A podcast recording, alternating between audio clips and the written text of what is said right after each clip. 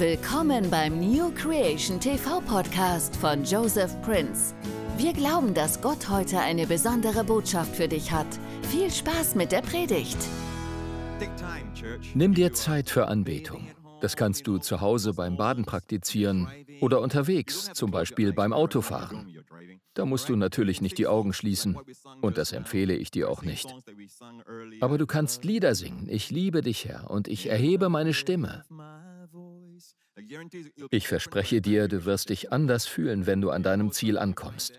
Plötzlich stellst du fest, dass du vom Heiligen Geist und seiner Weisheit erfüllt bist und dass die Geistesgaben wirksam werden. Gott hat es uns so leicht gemacht, immer wieder vom Heiligen Geist erfüllt zu werden, wenn er sagt, redet zueinander mit Psalmen und Lobgesängen und geistlichen Liedern. Ist dir aufgefallen, dass alle drei Elemente das Singen beinhalten? Im Griechischen ist es ein Imperativ, im Präsens. Lasst euch immer wieder mit dem Geist erfüllen, indem ihr redet. Der Weg, um ständig erfüllt zu werden, ist das Sprechen in Psalmen, Lobgesängen und geistlichen Liedern.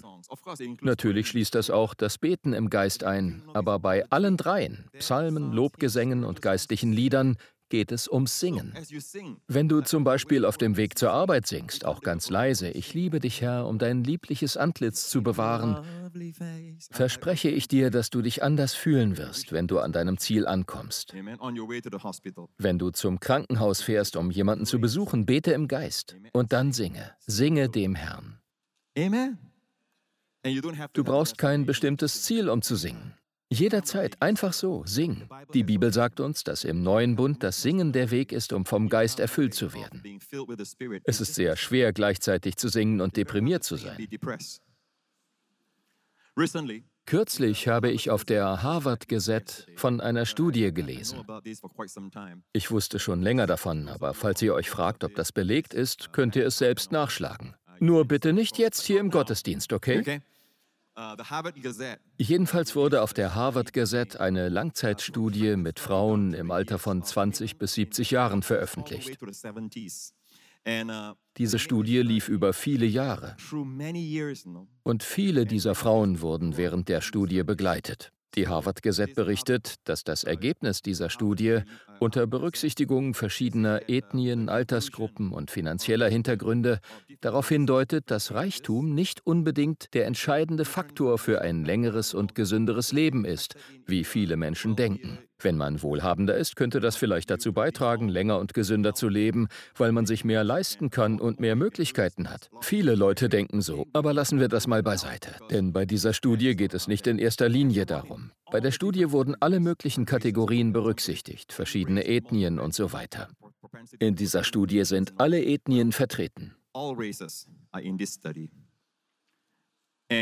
Und rate mal, neben Sport, den wir alle als gesundheitsfördernd kennen, und guter Ernährung, was ist ein Faktor, der zur Langlebigkeit beiträgt?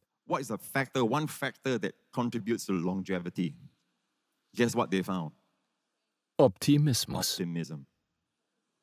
Weißt du, was Optimismus ist? Auf der Gesetz definieren sie es so.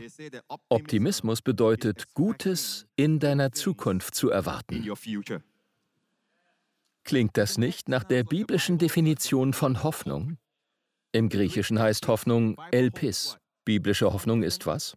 Eine, das ist wichtig, eine sichere, zuversichtliche Erwartung von Gutem in der Zukunft. In der Alltagssprache sagen die Leute oft, ich hoffe es doch oder ich hoffe wirklich, dass es so ist. Wir sagen unseren Freunden, ich hoffe es, und sie antworten, ich hoffe es wirklich. Aber ihre Hoffnung ist keine zuversichtliche Erwartung. Wenn wir jedoch von biblischer Hoffnung sprechen, die mit der Zukunft zu tun hat, etwas, das geschehen wird, dann müssen wir sicher und zuversichtlich sein. Die Definition von Elpis, und das stammt nicht von mir, du kannst es im Thayers oder Strongs Wörterbuch für neutestamentliches Griechisch nachschlagen, lautet eine sichere, zuversichtliche Erwartung von Gutem in der Zukunft. Wenn du also Endzeitlehren hörst oder sie dir ansiehst, und einige von euch sind sehr daran interessiert, erinnere dich daran, worüber ich letzte Woche gesprochen habe. Was hat Jesus gesagt, als er in Matthäus 24 von den Zeichen der Endzeit sprach? Er sagte, seht zu, dass ihr euch nicht ängstigt. In einem anderen Evangelium, in dem er über die Zeichen der Endzeit spricht, und wir sehen die Zeichen ja jetzt, oder? sagt Jesus, die Herzen der Menschen werden vor Furcht versagen. Im Griechischen heißt Herzen Kardia, Herzversagen. Die Herzen der Menschen werden ihnen versagen vor Angst angesichts der Dinge, die auf der Erde geschehen. Hört ihr das? Seid also vorsichtig, wenn ihr euch mit der Endzeit beschäftigt. Achtet darauf, dass es keine Hoffnungslosigkeit in Bezug auf die Zukunft vermittelt. Ja, die Welt wird immer dunkler werden, aber Kind Gottes, du gehörst nicht zur Welt. Tatsächlich wird der Herr uns herausholen, bevor das Schlimmste passiert. Es wird eine große Trübsal geben, wie es sie noch nie zuvor auf der Erde gegeben hat, hat Jesus gesagt. Aber während dieser sieben Jahre sind wir nicht hier. Wir schauen von oben herab. Der Herr wird uns entrücken. Preis den Herrn. Wir können also erwarten, dass die Gemeinde immer heller und die Welt immer dunkler wird. Aber wenn du dir ständig auf YouTube ansiehst, was dieser Typ sagt, was diese Person sagt, was hier passiert, was in China passiert, was in Europa passiert, all diese Dinge, wirst du sehr verängstigt, sehr ängstlich. Die Herzen der Menschen werden ihnen versagen vor Angst angesichts der Dinge, die auf die Erde zukommen. Jetzt die Vogelgrippe in Kambodscha und die WHO ist besorgt und das zu Recht, es gibt Grund zur Sorge. Aber diese Dinge zu sehen und nicht genug Zeit mit der Bibel zu verbringen, um den Helm der Hoffnung aufzusetzen, ist gefährlich. Diese Dinge werden geschehen und es wird in Zukunft noch mehr geschehen, stimmt's? Ich möchte noch einmal betonen, wir behaupten nicht, dass die Welt immer heller und heller wird. Nein, nein, nein, nein. Im Gegenteil, der Bibel zufolge wird es immer dunkler und dunkler werden, bis Jesus kommt und diese Welt wieder in Ordnung bringt, nicht wahr? In der Zwischenzeit erwartet die Gemeinde die Entrückung. Und vergiss nicht, die Entrückung ist nichts anderes als die Erlösung unserer Körper. Zu den Zeiten der Bibel war es gängig, ein Unterpfand zu zahlen, ein Angeld, durch das der Geber sich zur Aushändigung der ganzen Summe verpflichtete. Ich gebe dir jetzt dieses Unterpfand, diese Anzahlung, als Garantie, dass ich das Ganze zahlen werde. Epheser zufolge ist der Heilige Geist in uns unser Unterpfand, unsere Anzahlung, die uns die vollständige Erlösung unserer Körper garantiert. Das bedeutet, wir werden nie mehr sterben, nie mehr krank sein, nie mehr unter ständiger Müdigkeit leiden, nie mehr alt werden. Wir werden im Himmel nicht körperlos sein, sondern einen vollständigen Körper haben. Die Bibel nennt es einen verklärten Körper. Gute Nachrichten. Was für eine Zukunftsperspektive. Jedes Mal, wenn du Schmerzen oder Beschwerden hast, erinnert es dich daran, dich nach dieser erkauften Erlösung zu sehnen. In der Bibel steht, in einem Wimpernschlag werden die Sterblichen Unsterblichkeit anziehen. Unsterblichkeit.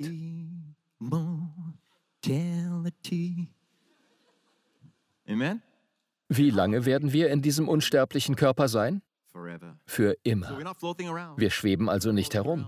Das wird auch für die gelten, die schon vor uns gegangen sind und dort oben in der Wolke der Zeugen sind. Sie feuern uns an.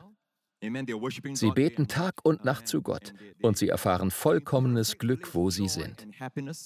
Meine Mutter gehört auch dazu. Sie feuern uns an, alle jung, stark, gesund und besser aussehend als wir. Sie feuern uns an. Und eines Tages werden wir uns ihnen anschließen. Preis den Herrn. Aber momentan sind sie ohne Körper. Doch auch sie werden bei der Entrückung einen neuen Körper bekommen.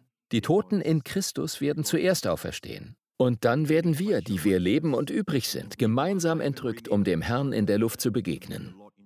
Beachte das Wort wir, die wir leben und übrig sind. Es wird mehr als einmal in diesem Abschnitt wiederholt. Wir, die übrig sind, werden gemeinsam mit ihnen entrückt. Es gibt also Menschen, die leben, weil sie jung sind. Oder? Aber übrig zu bleiben, das deutet auf ein ungewöhnlich langes Leben. Daher vermute ich, dass es in der Zeit vor der Entrückung unter Christen eine göttliche Langlebigkeit gibt. Die Entrückung kann zwar jederzeit geschehen, aber in diesen letzten Tagen gibt es eine Offenbarung von Gott über das Überwinden eines vorzeitigen Todes.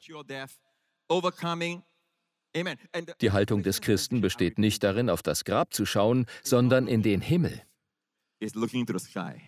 Im ersten Thessalonicher steht, dass wir auf seinen Sohn aus dem Himmel warten. Wir schauen nach oben, nicht nach unten. Wir haben keine irdische Perspektive, sondern eine himmlische. Amen. Erwartest du die Wiederkunft des Herrn? Preis den Herrn. In einem Augenblick, sagt die Bibel, werden wir verwandelt. Und das für immer. Das ist eine sehr, sehr lange Zeit. Bis zum Sankt Nimmerleinstag. Das ist eine sehr, sehr lange Zeit. Ihr kennt das Lied nicht? Ja, es ist ein altes Kirchenlied. Na gut, preis den Herrn. Ich habe den Herrn um einen Impuls für diese Woche gebeten. Und schon früh in der Woche hat er mir ein Wort für diese Predigt gegeben. Ich hatte auch noch ein anderes Thema für die Mitarbeiter, aber der Herr hat mich geleitet, auf ihn für das Mitarbeitertreffen zu warten. Normalerweise bereite ich mich darauf vor, ein Rema-Wort zu bekommen. Es bringt ja nichts, einfach nur dazustehen und zu reden. Wenn das Wort des Herrn nicht zur rechten Zeit kommt, redet man einfach nur. Deshalb wollte ich ein Rema-Wort. Kürzlich sagte der Herr zu mir, erkläre den Menschen, wie wichtig ein Rema-Wort ist. Denn ich sage am Anfang immer, dass ich versuche, euch das Rema-Wort dieser Woche zu bringen. Vielleicht fragt ihr euch, das hört man ja nicht oft an anderen Orten. Was meinst du damit, Pastor Prince? In der Bibel, im Wort Gottes, gibt es viele Worte. Viele Worte im Wort Gottes.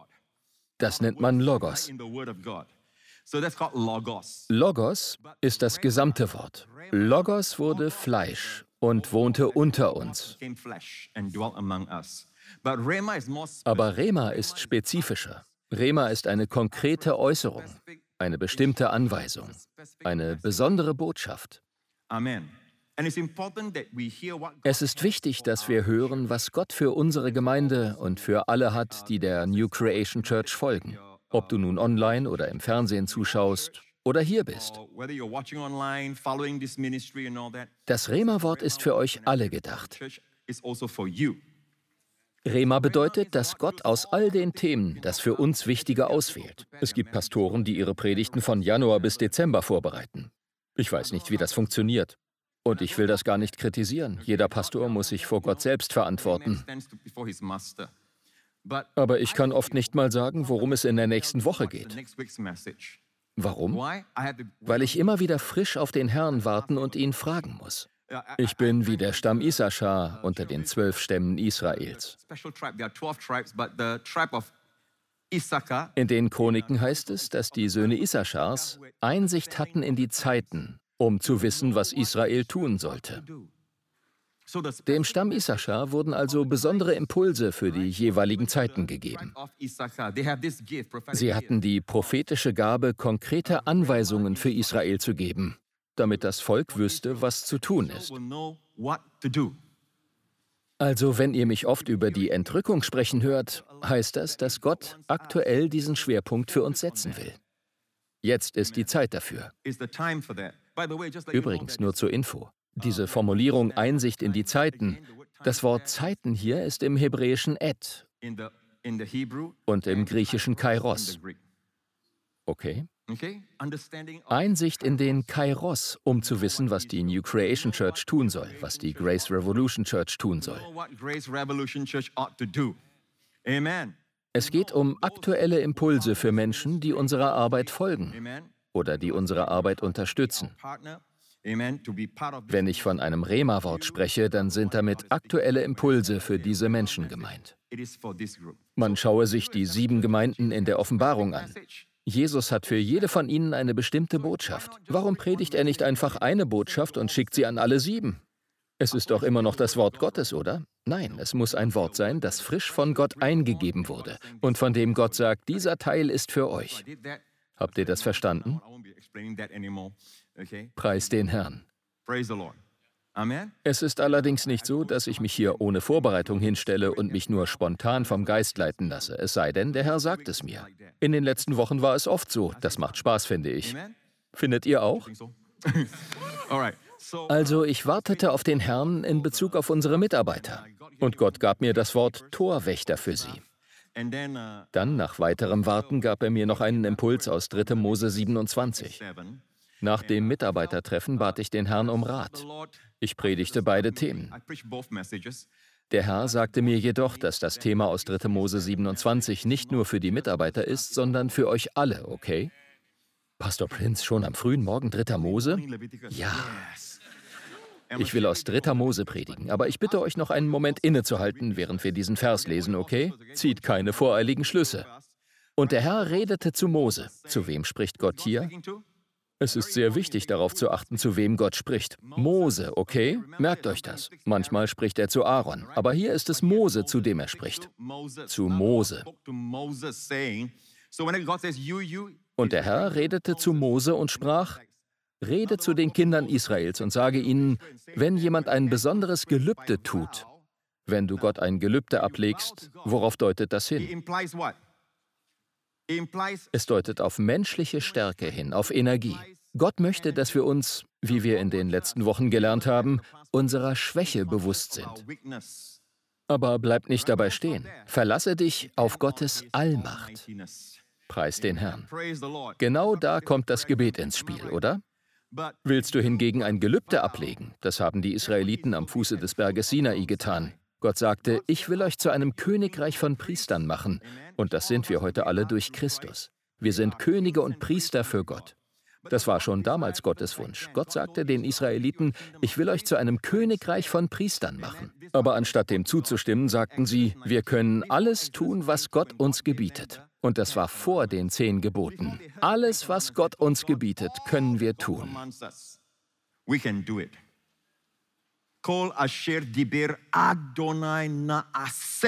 Das Wort Naaseh bedeutet, wir schaffen das. Das ist Hochmut. Es ist anmaßend, sich auf die eigene Stärke zu verlassen, wo doch Gott sie aus Ägypten herausgeführt hat, als sie versklavt waren und zum Herrn schrien. Sie konnten nur weinen, richtig? Und Gott reagierte. Gott teilte das Rote Meer für sie, nicht weil sie gut waren, sondern weil er gut ist. Es gab kein Wasser in Mara, aber Gott verwandelte das bittere Wasser in süßes Wasser und schloss dort einen Bund der Heilung mit ihnen. Ich bin der Herr, der dich heilt. Da liegt ein Geheimnis verborgen. Bitterkeit führt zu Krankheit. Süße, das Kreuz, führt zu Heilung. Und so ging es weiter. Gott brachte Wasser aus dem harten Felsen hervor. Gott gab ihnen Manna vom Himmel. Und immer hatten sie sich zuvor beklagt. Also war die Gnade am Werk. Klagen ist Sünde, aber Gnade wirkte. Wo die Sünde zunimmt, wird die Gnade überströmend. Das ist keine Aufforderung, mehr zu sündigen. Wenn du die Wahrheit erkennst und Gottes Gnade entdeckst, verwandelt sie dich. Es geht weiter, bis zum Fuß des Berges Sinai. Und jetzt fangen sie an, sich selbstgefällig und eingebildet zu fühlen. Sie glauben, sie können es schaffen. Alles, was Gott sagt, können wir tun. Das geloben sie Gott. Was tut Gott daraufhin? Er gibt ihnen die zehn Gebote. Du sollst nicht, du sollst nicht, du sollst nicht. Du sollst dieses und jenes nicht tun. Und sie merken, dass sie es nicht schaffen können. 1500 Jahre lang, bis Jesus kam, erkannten sie, dass sie es nicht schaffen konnten. Bis heute sollte ich eigentlich sagen, die Menschen glauben immer noch, sie könnten das Gesetz halten, oder? Sie können es nicht. Aber in Christus ist das Gesetz erfüllt. Tatsächlich tust du in Christus mehr als das Gesetz. Das Gesetz sagt, du sollst nicht stehlen. In Christus gibst du.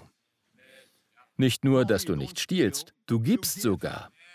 Das Gesetz sagt, du sollst nicht Ehe brechen. Die Gnade hingegen schenkt dir die nötige Liebe zu deinem Ehepartner.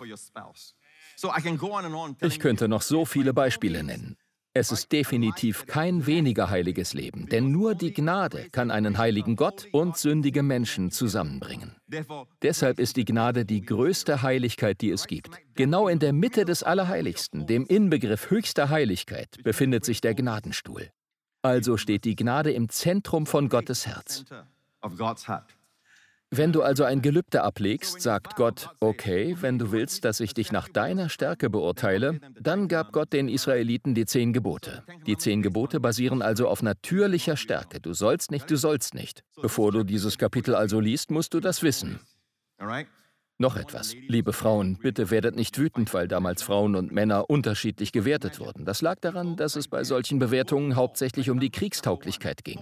In 4. Mose 1 wird 14 Mal davon gesprochen, die kriegstauglichen Männer Israels aus diesem oder jenem Stamm zu zählen. 14 Mal wird das Wort Krieg erwähnt. Damals wurde also die natürliche Stärke anhand der Kriegstauglichkeit bewertet. Fahren wir fort. Wenn jemand ein besonderes Gelübde tut, so sollst du ihre Seelen folgendermaßen schätzen für den Herrn. Einen Mann vom 20. bis zum 60. Lebensjahr, das ist die Blüte des Lebens, oder? Sollst du auf 50 Schekel Silber schätzen, nach dem Schekel des Heiligtums. Ist es aber eine Frau, so sollst du sie auf 30 Schekel schätzen, also weniger. Noch einmal, bevor ihr Frauen wütend werdet und mich auf Marvel-Superheldinnen verweist, sollt ihr wissen, dass es hier um Kriegstauglichkeit geht. Frauen wurden vom Krieg ferngehalten. Deshalb werden die Frauen in diesem Vers auf weniger geschätzt. Weil dieses ganze Kapitel worauf basiert? Nicht auf ihrem Stand vor Gott. Hör zu, es basiert nicht darauf. Unser aller Stand ist bei Gott gleich. In Christus sind wir alle gleichermaßen angenommen. Uns ist allen gleichermaßen vergeben. Uns allen. Wir haben alle diese Nähe zu Gott in Christus. Wir sind alle in Christus, egal ob Mann oder Frau, Jude oder Nicht-Jude, wir sind alle in Christus, so nahe bei Gott. Das betrifft unseren Stand. Hier geht es nicht um den Stand, sondern um die Kapazität, wenn man ein Gelübde bezüglich der natürlichen Kraft des Menschen abgelegt hat, okay? Eine Kraft, die nicht sehr weit führt. Das ist eine Lektion, die wir jeden Tag neu lernen. Es gibt da einen Unterschied. 50 Schekel für Männer zwischen 20 und 60 Jahren, 30 Schekel für Frauen. Wenn die Person zwischen 5 und 20 Jahren alt ist, dann sollst du sie auf 20 Schekel schätzen also weniger für Kinder und Jugendliche. Auf 10 Schekel, wenn sie weiblich ist. Im Alter von einem Monat bis zu fünf Jahren sollst du sie auf 5 Schekel Silber schätzen, wenn sie männlich ist, aber auf 3 Schekel Silber, wenn sie weiblich ist. Hier, das interessiert viele von euch mehr. Im Alter von 60 Jahren aber und darüber sollst du sie auf 15 Schekel schätzen, wenn sie männlich ist. In den besten Jahren also waren es 50 Schekel, die man dem Heiligtum gezahlt hat. Das war so eine Art Jahressteuer damals. Aber es soll eine Wahrheit verdeutlichen. Also hört mir bitte bis zum Ende zu. Dann werdet ihr die wunderbare Wahrheit erkennen, die Gott für uns bereithält. Und ihr lernt dabei auch, wie man das dritte Buch Mose auslegt. Gott hat das dritte Buch Mose als Vergleich und Gegenüberstellung eingefügt. Oft zeigt es auch Christus in den Opfern, Ritualen und Zeremonien. Also hier steht, im Alter von 60 Jahren aber und darüber sollst du sie auf 15 Schekel schätzen. Das ist also das Alter, ab dem die Welt sagt, der Niedergang beginnt. Nun bist du auf einem absteigenden Ast. Und auf 10 Schekel, wenn sie weiblich ist. Ist der Gelobende aber zu arm, um das von dir Geschätzte zu bezahlen, so soll man ihn vor den Priester stellen. Vergesst also nicht, dass all das mit der natürlichen Kapazität, der natürlichen Energie und Kraft ohne Gottes Stärke zu tun hat. Das war der Anlass, warum Gott hier zu Mose sprach.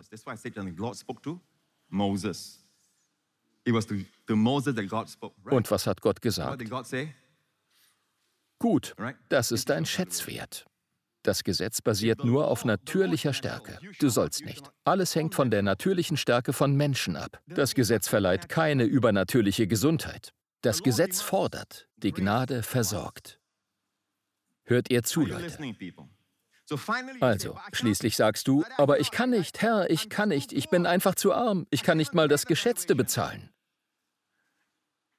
Mose repräsentiert hier das Gesetz. Dann gehst du zu den Priestern. Wenn du zu arm bist, gilt für dich, ist der Gelobende aber zu arm, um das von dir Geschätzte zu bezahlen, so soll man ihn vor den Priester stellen und der Priester soll ihn schätzen. Das Einzige, was er sagen kann, ist, ich bin zu arm.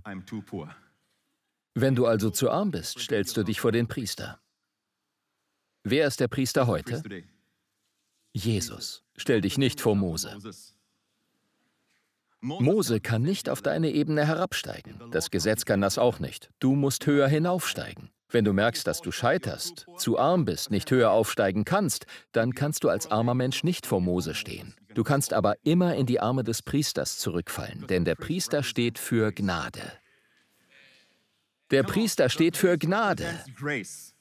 Das erste Mal, dass ein Priester in der Bibel erwähnt wird, ist bei Melchisedek, dem Priester des höchsten Gottes, der Brot und Wein bringt. Er fordert nicht, sondern gibt. Priester stehen für Gnade. Amen. Also, wenn du zu arm bist, um vor Mose zu stehen, falle zurück in die Arme des Priesters. Und der Priester soll einen Wert festlegen. Der Wert wird nicht mal genannt, denn wenn der Priester einen Wert festlegt, dann ist ein Wert höher als 50 Schekel. 50 Schekel in deiner besten Zeit. Also, liebe Gemeinde, was möchte ich mit diesem Abschnitt vermitteln? Ich möchte vermitteln, dass Gott will, dass du stark und gesund bist und im Übernatürlichen lebst. Das Alter von Menschen zu berücksichtigen ist natürlich. Natürlich betrachtet ist man vom ersten Monat bis zum fünften Jahr noch schwach, oder? Wenn man zwischen 20 und 60 ist, sagt man, das ist die beste Zeit des Lebens. Das ist alles natürlich und es stimmt. Und der Körper reagiert genauso. Das ist wahr, wenn man sich aufgrund des Natürlichen beurteilt. Selbst die Medizinwissenschaft bestätigt das. Wir leugnen das nicht, es ist wahr. Ab 60 Jahren geht es bergab. Das ist auch wahr. Also denkt daran, dass es im Natürlichen stimmt. Einige von uns stehen kurz vor dem 60. Geburtstag. Es kommt also, oder? Und im Natürlichen ist es so. Wir leugnen das Natürliche nicht, wir bestreiten es nicht. Im Gegenteil, das Ganze hier erklärt uns das Natürliche. Aber Gott möchte, dass sein Volk unter Gnade lebt. Gab es also jemanden, der diese Regel selbst im Alten Testament, in dem die Menschen eigentlich unter dem Gesetz standen, herausforderte? Ja, Mose. Die Bibel berichtet, dass Mose 120 Jahre alt war, als er starb. Seine Augen waren nicht schwach geworden und seine Kraft war nicht gewichen. Hm? Schau dir Abraham an. In der Bibel steht, dass Abraham unser Glaubensvater ist. Und schau, was passierte, als der Herr ihn mit zwei Engeln besuchte. Der Herr erschien ihm bei den Terebinden, während er am Zelteingang saß, als der Tag am heißesten war. Und was tat er? Abraham eilte in das Zelt zu Sarah und sprach: Nimm rasch drei Maß Feinmehl, knete sie und backe Brotfladen. Abraham aber lief zu den Rindern. Er rannte und holte ein zartes und gutes Kalb. Was tat Abraham? Er lief. Er rannte. Soweit ich weiß, gibt es ein gewisses Alter, ab dem man nicht mehr rennt, oder? Man geht. Und im Natürlichen geht man nicht mehr, sondern schlurft. Und manche gehen oder schlurfen nicht, sie rollen oder werden gerollt, okay? Aber hier rennt dieser Mann Abraham zur Herde. Als ich das eines Tages las, fiel mir das Wort lief auf. Es war die ganze Zeit da. Jetzt könnte man sagen, nun, Pastor Prince, Abraham war damals noch jung. Welches Kapitel ist das? 18, oder? Kapitel 18. Gehen wir zum Kapitel davor, 1. Mose 17. Wie alt war er hier? Als nun Abraham 99 Jahre alt war. Also ist das nächste Kapitel, nachdem er 99 Jahre alt war. Hm? Da erschien ihm der Herr und sprach zu ihm, ich bin Gott der Allmächtige, auf Hebräisch, ich bin El Shaddai. Das ist das erste Mal, dass der Name El Shaddai in der Bibel vorkommt. Wandle vor mir und sei untadelig. Wohlgemerkt, er hat nicht gesagt, sei untadelig, dann kannst du vor mir wandeln. Hat er nicht gesagt. Lies genau. Wandle vor mir. Das hebräische Wort Panim, wörtlich vor meinem Angesicht. Anders gesagt, lebe dein Leben in dem Bewusstsein, dass ich dir nicht meinen Rücken zugewandt habe, sondern dir zulächle und meine Gunst auf dir liegt. Wenn du im Bewusstsein meiner Gegenwart lebst, wirst du untadelig sein. Soweit verstanden? Also, wie alt war Abraham, als er zu rennen begann? Okay, ich sagte, begann zu rennen. Eher, als wir ihn rennen sahen. Wir wissen nicht, wann er zu rennen begann. Wie alt war er also? Er war fast 100 Jahre alt. Nun könntest du sagen, Pastor Prince, in jenen Tagen wurden sie sehr langsam alt. Ja, damals, auch die Frauen. Deshalb war Sarah mit 90 noch jung. Ihr Körper alterte nicht so schnell. Das stimmt, wenn man über die Menschen vor der Sintflut spricht. Sie lebten lange, ja, aber Abraham kommt nach der Sintflut. Die Erde ist nicht mehr in dem richtigen Zustand. Die Schutzschicht, die vor allen schädlichen UV-Strahlen und dergleichen schützte, ist zerstört. Es gab eine Schutzschicht. Das ist ein Thema für sich. Aber die Erde war gekippt und so weiter. Abraham lebte nach der Sintflut. Das Leben verkürzte sich dramatisch. Und nicht nur das. Abraham und Sarah hatten keine besonderen Körper. Lass mich dir das im selben Kapitel 1. Mose 18 zeigen. Da steht was? Abraham und Sarah waren alt und recht betagt. Allerdings steht da nicht, dass das Alter ein Hindernis sein muss, denn Abraham rannte. Im selben Kapitel, dem Rennkapitel, Kapitel 18, steht später, Abraham und Sarah waren alt und recht betagt, sodass es Sarah nicht mehr nach der Weise der Frauen ging. Das bedeutet was? Wechseljahre. Sie hatte die Wechseljahre schon hinter sich. Frauen gehen durch die Menopause, Männer durch die mentale Pause. Wenn man mit so einem Mann spricht, dauert es eine Weile, bis er versteht, was man sagen will. Oder? Ihr lacht schnell. Manche haben es jetzt erst verstanden. Ja, eine mentale Pause. Bei Abraham hingegen finden wir keine abnehmenden Kräfte. Aber der Körper im Natürlichen nimmt an Kraft ab. Und in der Bibel steht nirgends, dass Abraham und Sarah besondere Körper hatten. Nein, ihre Körper waren wie unsere. Sarah hat durchgemacht, was andere Frauen in ihrem Alter durchmachen. Sie hat aufgehört, eine Frau im herkömmlichen Sinne zu sein. Sie ist 90 Jahre alt. Doch als Abraham etwa 100 war, gebar sie Isaak im Alter von 90 Jahren. War Abraham körperlich in Ordnung? Schauen wir uns Römer 4 an. Römer 4, Vers 19 sagt uns, und er wurde nicht schwach im Glauben und zog nicht seinen Leib in Betracht, der schon erstorben war. Also im Natürlichen war sein Körper tot. Gott sagt also nicht, dass man im Glauben leben soll, indem man alle natürlichen Tatsachen, alle wissenschaftlichen Fakten und so weiter leugnet. Nein, nein. Aber Gott möchte, dass wir im Glauben leben, auch in Bezug auf unsere Kraft, unsere Gesundheit und dass wir am Leben bleiben bis zur Entrückung. Ich lehre euch das. Hört ihr zu? Die Zeit rennt davon, also möchte ich das so weit wie möglich zu Ende bringen. Ihr müsst mir helfen, okay? Lacht schneller. Versucht die Pausentaste zu entsperren. Folgt ihr mir soweit? Gut, schaut euch das an. Abraham wurde nicht schwach im Glauben und zog nicht seinen Leib in Betracht, der schon erstorben war. Also sein Körper war nicht besonders. Denkt nicht, oh, mit 100 Jahren waren damals ihre Körper noch jung. Nein, nein. Sein Körper war wie der eines jeden anderen Mannes, mit 100 Jahren schon tot. Tot, okay? Okay. Was hat er getan? Warum war sein Glaube nicht schwach? Er nahm die natürliche Tatsache nicht zur Kenntnis. Wenn er die natürliche Tatsache nicht berücksichtigte, was beachtete er dann? Viele von euch werden älter, stimmt's? Ihr werdet älter. Eure Jahre sind dieselben. Sie werden immer mehr, weil euer Alter immer weiter und weiter und weiter steigt, oder? Das nennt man älter werden. Der Bibel zufolge wurde Abraham zwar älter, aber sein Körper wurde wieder jünger. Ich muss hier eine angemessene Einschränkung hinzufügen. Das geschah, nachdem er im Glauben lebte. Etwas passierte. Gott fragt dich, worauf liegt dein Augenmerk? Auf dem Glauben oder auf deinem Körper? Auf dem Glauben oder deinem Alter? Auf der Tatsache, dass du 50, 60 oder 70 Jahre alt bist? Denn es heißt, Abraham achtete nicht auf seinen eigenen Körper, der schon erstorben war. Die natürliche Tatsache ist also, dass sein Körper bereits tot ist. Aber worauf achtete er? Er beachtete auch den toten Mutterleib von Sarah nicht. Der Mutterleib seiner Frau war tot. Das sind also Tatsachen. Der Heilige Geist verschweigt uns nicht die natürlichen Tatsachen, aber es sind eben natürliche Tatsachen, oder? Heute sagen Leute, du musst realistisch sein, Pastor Prince. All das mit der Verjüngung, Jugend und Kraft und so weiter. Du musst realistisch sein. Realistisch nach wessen Maßstäben? Wer kennt die Realität besser als Gott? Du siehst etwas, das du für real hältst. Aber es war die unsichtbare geistliche Welt, die die natürliche Welt hervorbrachte.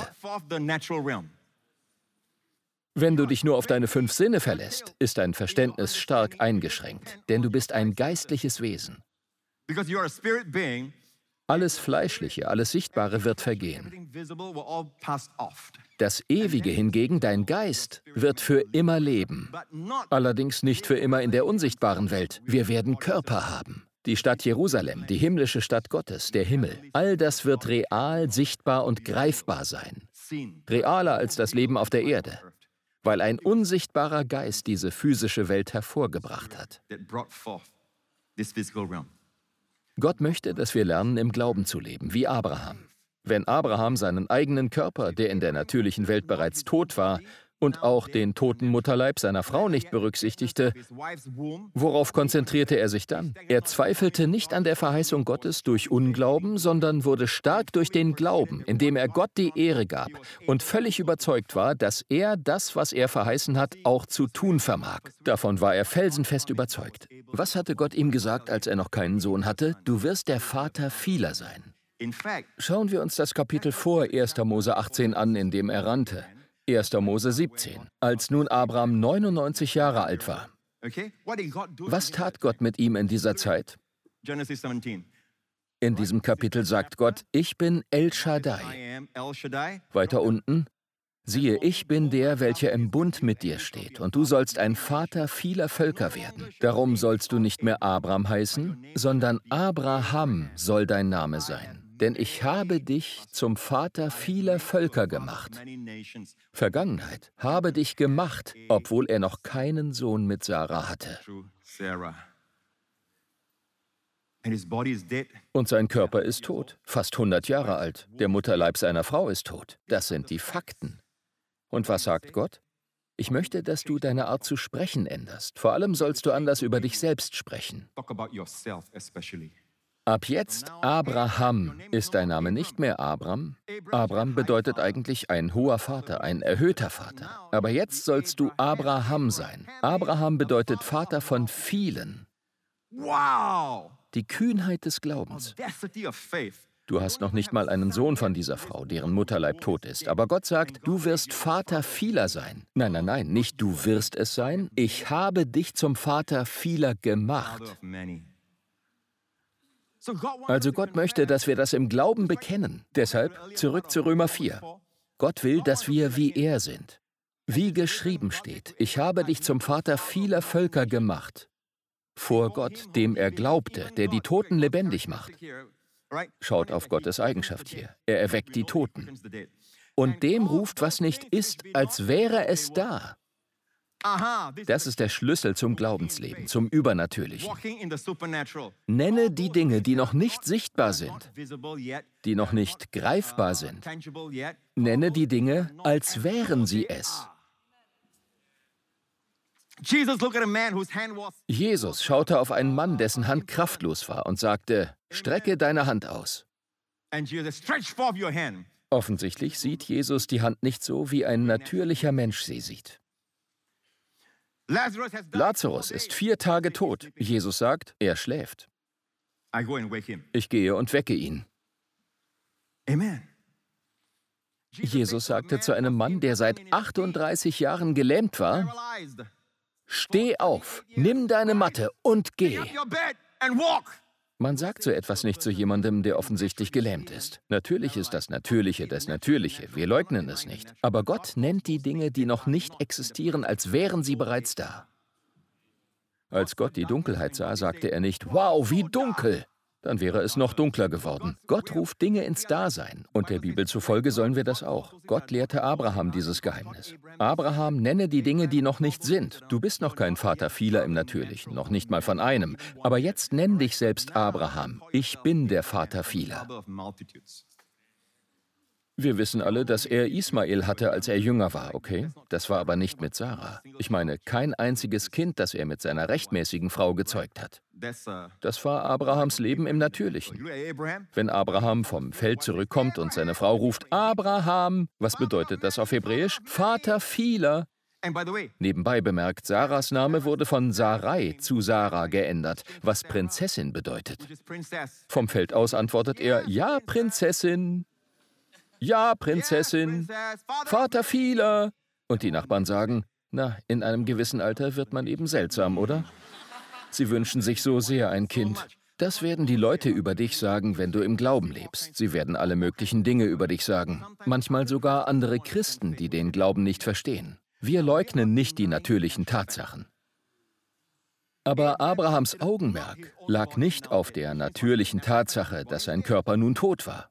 Du sagst vielleicht, ach Pastor Prinz, diese Botschaft ist doch nur für ältere Menschen. Ich bin noch jung. Nein, sie ist für Menschen jeden Alters. Alte wie junge.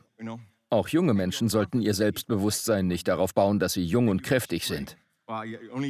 Erst gestern bin ich so viele Kilometer gelaufen, Pastor. Ich habe dies und das getan. Aber ich will dir etwas aus der Bibel zeigen. In Jesaja steht, er gibt dem Müden Kraft und Stärke genug dem Unvermögenden. Knaben werden müde und matt und junge Männer straucheln und fallen. Im Hebräischen bedeutet fallen tatsächlich vollständig fallen. Es steht zweimal fallen, fallen zur Betonung. Selbst junge Leute fallen. Vertraue nicht auf deine eigene Stärke, denn deine Stärke hat ein Ablaufdatum. Warte nur ab. Just wait. Wenn du sagst, diese Botschaft ist für ältere Menschen nicht für mich, steht dein Vertrauen auf einem wackeligen Fundament. Gott möchte, dass wir alle, jung und alt, dies beherzigen, die auf den Herrn harren. Eben beim Anbetungsteil haben wir auf den Herrn geharrt. Wir haben in seiner Gegenwart verweilt. Das bedeutet es, auf den Herrn zu harren. Jedes Mal, wenn du Zeit in Anbetung verbringst und dich mit Gottes Worten in der Bibel beschäftigst, harrst du auf den Herrn.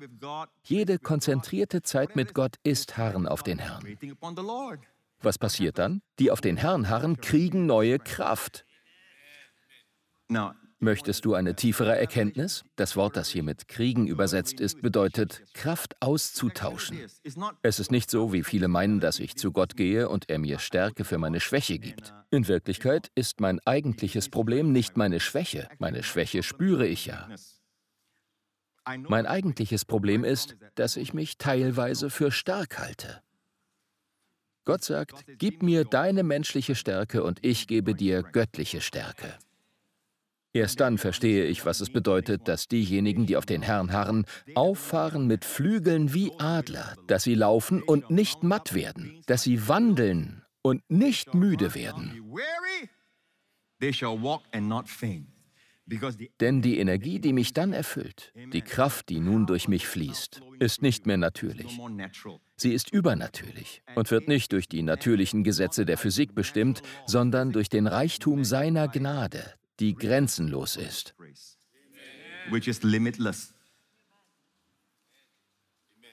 Manche werden sagen, na ja, Pastor Prinz, das ist doch alles geistlich, oder? Geistliche Stärke, geistliches dies und das. Aber warum steht dann da, dass es Sarah nicht mehr nach der Weise der Frauen ging? Es geht um das Natürliche.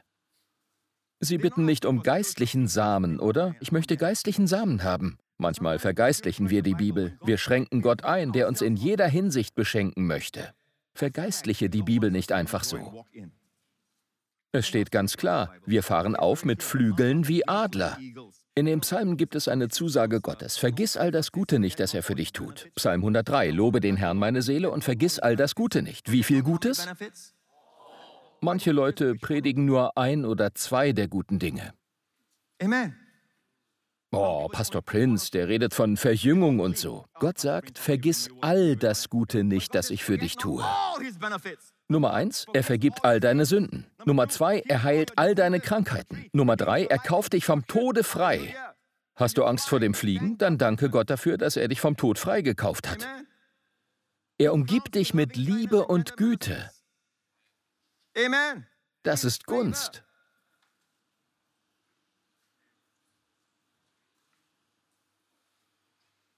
Nummer 5. Er macht dein Leben reich und erneuert täglich deine Kraft, dass du wieder jung wie ein Adler wirst. Falls du denkst, vielleicht ist es geistliche Jugend, Pastor Prinz, lass mich dir sagen, wie die Adler zerstört diesen Gedanken. Warum hat Gott wie die Adler gesagt? Weil er weiß, dass Leute so etwas sagen werden. Deshalb hat Gott wie die Adler hinzugefügt. Heutzutage gibt es Universalisten, die behaupten, oh, der Feuersee der Hölle ist nur vorübergehend. Die Würmer dort sind auch nur vorübergehend, alles ist vorübergehend, aber Jesus sagt, es ist ewig. Das gleiche Wort ewig wird für Gott, den ewigen Gott, verwendet. Jesus sagt, wo ihr Wurm nicht stirbt und das Feuer nicht erlischt. Du kneifst den Wurm, ziehst ihn ab. Er stirbt nicht, er lebt immer noch.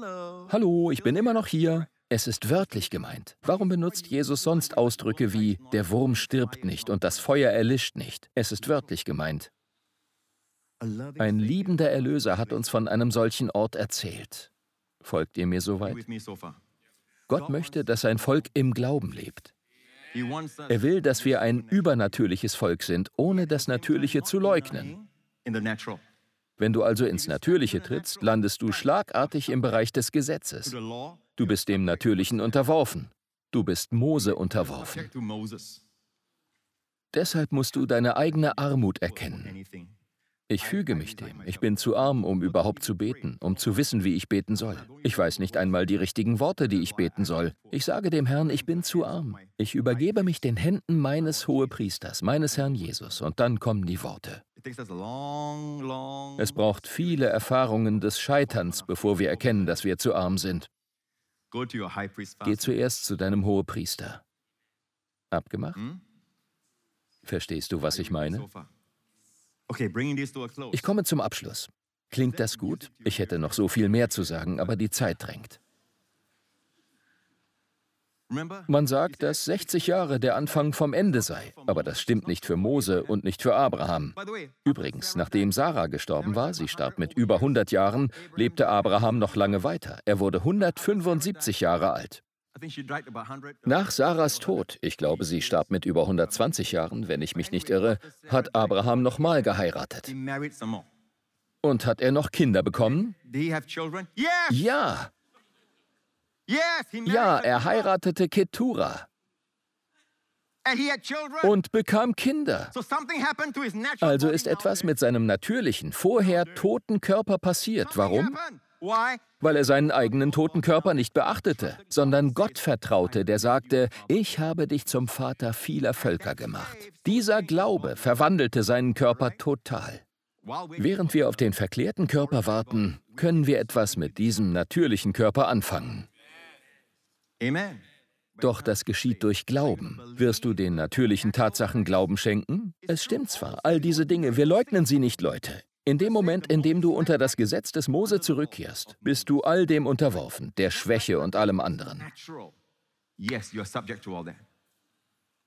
Aber in dem Moment, in dem du in den Glauben trittst, kannst du wie diese Männer sein. In Josua 14 sagt Kaleb im hohen Alter, und nun siehe, der Herr hat mich leben lassen, wie er es mir zugesagt hatte. Er ist sich Gottes Wort sehr bewusst. Und es sind nunmehr 45 Jahre, seit der Herr dies zu Mose sagte, als Israel in der Wüste wanderte. Und nun siehe, ich bin heute wie alt? 85 Jahre alt. 85 Jahre. Wie lange hat Gott ihn am Leben erhalten? 45 Jahre. Wie alt war er also, als er auszog, um das Land auszukundschaften? 40 Jahre alt. Danach hörte er auf, älter zu werden. Er vergaß, wie man älter wird. Er wusste nicht, wie das geht. Weil er ein Mann des Glaubens war, konzentrierte er sich allein auf Gottes Wort und sagte dann, ich bin heute so stark wie vor 45 Jahren, als Mose mich aussandte. Stimmt's, Josua? Ich bin genauso stark. Heute bin ich 85 Jahre alt. Und schau mal, ich bin heute noch so stark, wie ich war an dem Tag, als Mose mich aussandte. Jetzt sagen einige von euch, nun, Pastor Prince, das ist doch geistliche Kraft, oder? Wie oft muss ich das noch sagen? Okay, ich sage es nochmal. Ich bin noch heute so stark, wie ich war an dem Tag, als mich Mose aussandte. Wie meine Kraft damals war, so ist sie auch jetzt, zu kämpfen und aus und einzuziehen. Zu kämpfen, buchstäblich zu kämpfen. Hier geht es ums Übernatürliche im Natürlichen, ums Übernatürlich Natürliche. Er sagt, ich bin stark genug, um zu kämpfen. Wisst ihr, was in den folgenden Versen passiert? Er ging nach Hebron. Er sagt weiter unten, gib mir dieses Bergland. Gemeint ist der Berg Hebron. Wisst ihr, wer dort war? Riesen, die Inakita. Übrigens wurden Leichen von Riesen gefunden. Das sind die, die Stonehenge und solche Dinge erbaut haben. Kein Mensch hätte das auf normalem Wege tun können. Das waren die Riesen von damals. Aber das ist eine Geschichte für sich, die Söhne Gottes. Die Bibel spricht von den gefallenen Nephilim und so weiter, okay? Und Kaleb tötete diese Riesen im Alter von 85 Jahren. Leg dich nicht mit diesem alten Mann an. Er war ja nur alt, was die Lebensjahre betraf, nicht die Lebenskraft. Ich bin heute genauso stark wie am Tag, als Mose mich aussandte. Das sind Männer Gottes, sie erzählen keine Lügen, okay? Wäre Kaleb mit einem Gehstock zu Josua gekommen und hätte gesagt, ich bin 85 Jahre alt, aber noch stark, Josua, gib mir diesen Berg. Hätte Josua vielleicht tröstend gesagt, ja, Bruder, du bist noch ganz gut bei Kräften, Gott segne dich. Mentale Pause. Ja, ja, du bist noch stark, aber in den Kampf hätte er so jemanden nicht geschickt. Wie reagierte Josua jedoch? Er segnete ihn und gab Hebron an Kaleb. Und Kaleb musste hingehen und kämpfen. Er bekämpfte die Riesen im Alter von 85 Jahren. Er machte keine Witze, er war genauso kriegstauglich wie damals. Siehst du, was sein Geheimnis ist? Falls du es gerade nicht bemerkt hast. Er sagte immer wieder, wie Gott gesagt hat, wie er gesagt hat, wie Gott zu mir gesprochen hat, wie er gesagt hat. Es ist das Wort Gottes. Deshalb sage ich dir, wir halten uns an das Wort Gottes. Wenn Gott sagt, vergiss all das Gute nicht, das er für dich tut, dann soll ich bekennen, Gott legt gute Worte in meinen Mund, sodass meine Jugend wie die des Adlers erneuert wird. Alle meine Sünden sind vergeben, alle meine Krankheiten sind geheilt. Ich bekenne all das Gute, das Gott für mich tut. In dem Psalm werden fünf gute Dinge aufgezählt. Die Zahl der Gnade. Gott sagt, vergiss nicht eine einzige, vergiss all das Gute nicht. Das Problem liegt also bei unserem Mund, oder? Wir sagen sehr schnell, ich werde alt, nicht wahr? Ich werde alt. Blitzschnell rutscht einem das aus dem Mund. Wir schauen uns Serien an und wenn eine Serie schon einige Jahre alt ist, sagen wir, oh, das ist ein echter Oldie. Oh, die ist ziemlich alt. Wir haben ein Bewusstsein für Alter. Auch die Nachrichten schaffen ein bestimmtes Bewusstsein. Die Berichte richten sich alle nach dem Natürlichen. Missverstehe mich nicht. Wir verleugnen natürliche Fakten nicht. Genau wie Abraham seinen toten Körper und Sarahs toten Mutterleib nicht verleugnete. Er stellte Gottes Wort über alles. Weil er, wenn er seinen eigenen toten Körper nicht beachtete, etwas anderes beachten musste. Er beachtete Gottes Wort. Hat euch das gesegnet? Könnt ihr mir soweit folgen? Ist es bei dir angekommen oder befindest du dich noch in der mentalen Pause? Pastor, ich hab's fast kapiert. Ich höre, wie die Gedankenräder im Kopf arbeiten. Anfang dieses Jahres habe ich euch gesagt, dass Gott euch einen gesünderen, jüngeren Geist geben möchte. Also hört auf zu sagen, ich bin so vergesslich in letzter Zeit, ich werde alt. Sagt das nicht, denn der Glaube funktioniert so. Damit schließe ich, okay? Ganz schnell, zwei Bibelstellen. 2. Korinther 4, Vers 13. Weil wir aber denselben Geist des Glaubens haben, wie Josua, wie Kaleb, wie Abraham, wie Mose,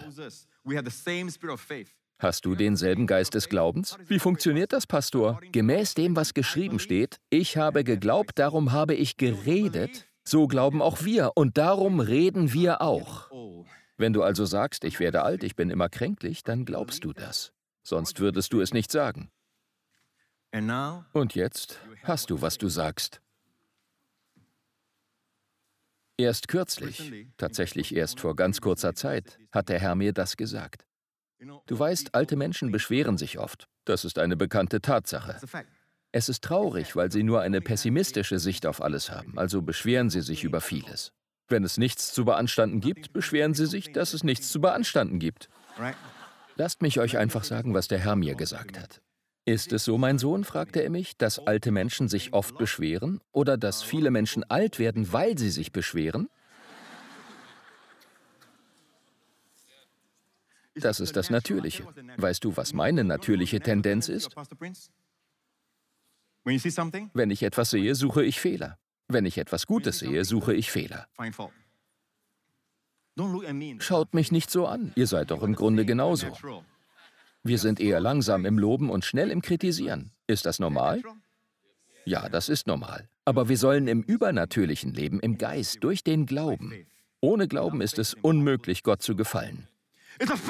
Aber ich sehe das Problem, Pastor Prince. Du bist blind, du siehst die Fehler nicht. Du entscheidest, worauf du schauen willst. Ich leugne nicht, dass es in der Realität hier und da vielleicht Fakten gibt, die auf das Versagen einer Person hindeuten. Aber es gibt so viel Gutes, wenn man danach sucht. Und das ist nicht normal. Beschweren ist normal. Loben ist ungewöhnlich. Auch in unseren Beziehungen ist es ungewöhnlich zu loben oder Danke zu sagen. Ihr versteht, was ich meine, oder? Im Griechischen, im Neuen Testament sind Dank und Gnade dasselbe Wort, Charis. Das bedeutet, wenn du Gnade erfährst, sagst du Danke. Und Dank bringt noch mehr Gnade. Das steckt dahinter. Wir bringen unseren Kindern bei, sich zu bedanken. Warum? Weil sie von Natur aus eher undankbar sind. Wir bringen ihnen bei, übernatürlich zu sein, nicht wie die Welt zu leben. Lerne dich zu bedanken, wenn dir jemand etwas gibt. Lernt ein Kind das nicht, wird es viele harte Lektionen lernen müssen, um für das, was es hat, dankbar zu sein. Lasst uns das unseren Kindern beibringen, bevor das Leben ihnen diese Lektion beibringt. Wenn du dein Kind liebst, musst du es korrigieren.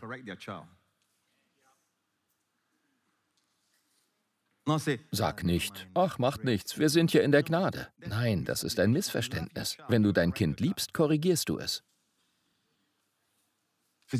Denn wenn du es nicht tust, werden andere es tun.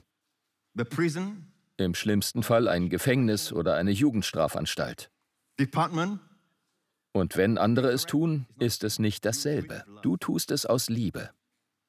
Korrigiere die Kinder, wenn sie noch jung sind. Ich bin so froh, dass Gott sie uns klein gibt. Stell dir vor, sie kämen als Teenager zur Welt. Gott sei Dank ist das nicht der Fall. Amen. Halte dich also an dieses Prinzip. Ich hatte zwei Bibelstellen erwähnt. Die zweite ist im Römerbrief. Was ist das größte Geschenk, das Gott dir gegeben hat? Die Erlösung. Oder? Ist Erlösung dein größtes Geschenk?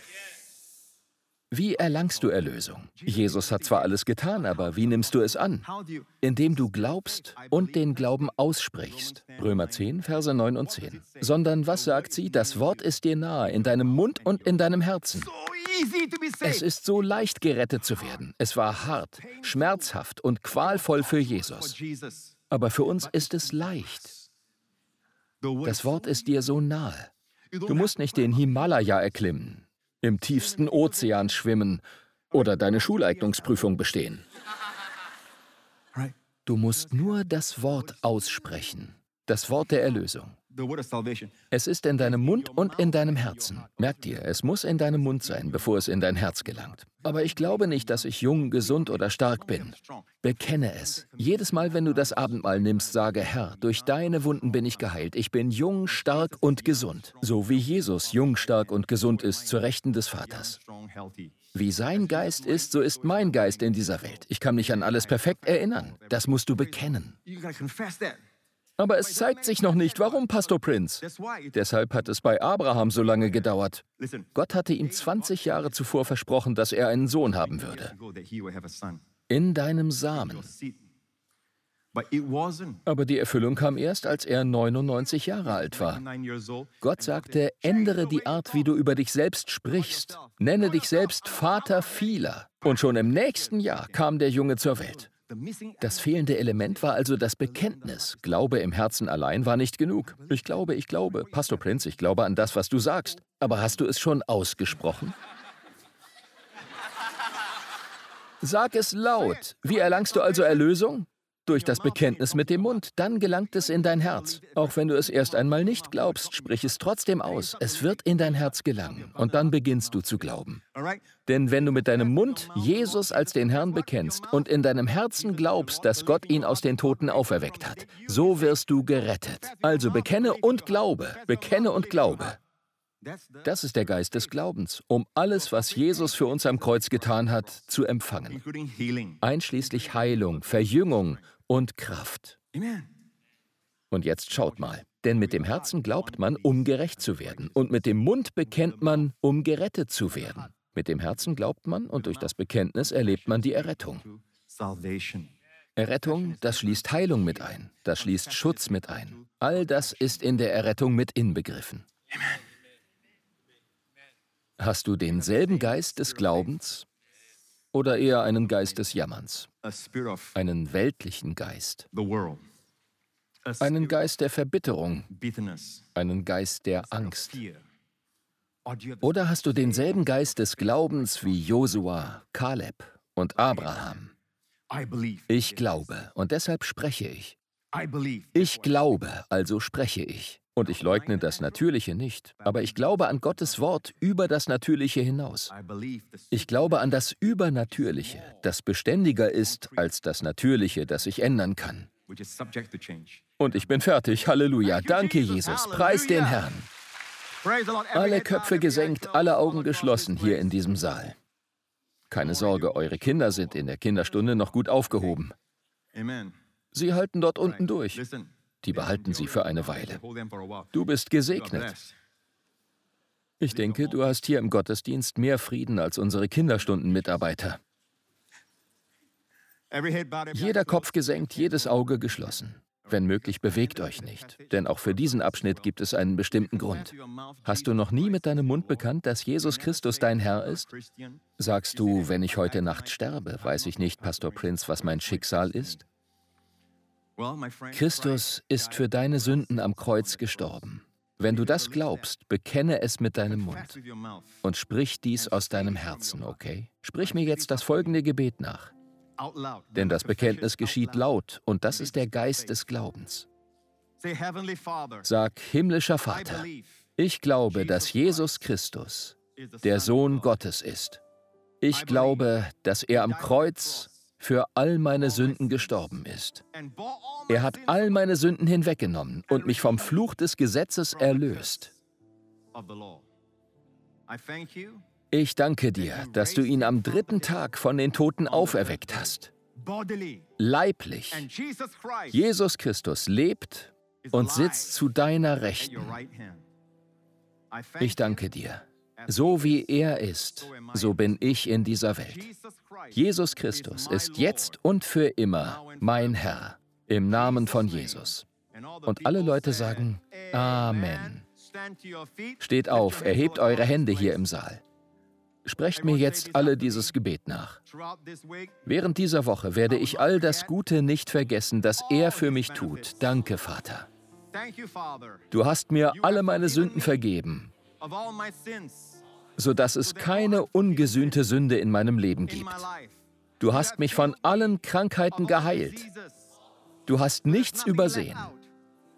Du hast mein Leben vor dem Verderben bewahrt. Du hast mich mit deiner Gnade, deiner liebevollen Güte gekrönt. Du erfüllst mich mit Gutem, sodass mein Mund von deinem Guten erfüllt ist und meine Jugend erneuert wird. Ich bin wieder jung. Ich bin wieder jung. Ich bin stark. Ich bin gesund wegen Jesus. Tretet mit diesem Geist der Woche entgegen, im Namen von Jesus. Und alle Kinder Gottes sagen Amen. Gott segne euch. Vielen Dank fürs Zuhören. Wir hoffen, dass diese Predigt dich gesegnet hat. Weitere Inhalte von Joseph Prince findest du auf unserer Website neocreationtv.org/de. Wir wünschen dir Gottes Segen und Gunst und beten, dass du seine Liebe erfährst.